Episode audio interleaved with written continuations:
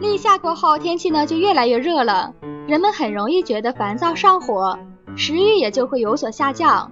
这个时候，我们饮食就应该以平淡、容易消化和富含维生素的食物为主。人们呢在春夏之交就应该顺应天气的变化，重点关注心脏。心脏的阳气能够推动血液循环，维持人的生命活动。心脏的阳热之气啊，不仅能维持它本身的生理功能，而且对全身呢也有温养的作用。立夏以后呢，我们要以养心为主，多吃一些豆制品、瘦肉等等，既能补充营养，又能起到强心的作用。适合采取酸碱苦、补肾助肝、调养胃气的原则。平时呢，可以多吃一些蔬菜、水果，能够起到预防动脉硬化的作用。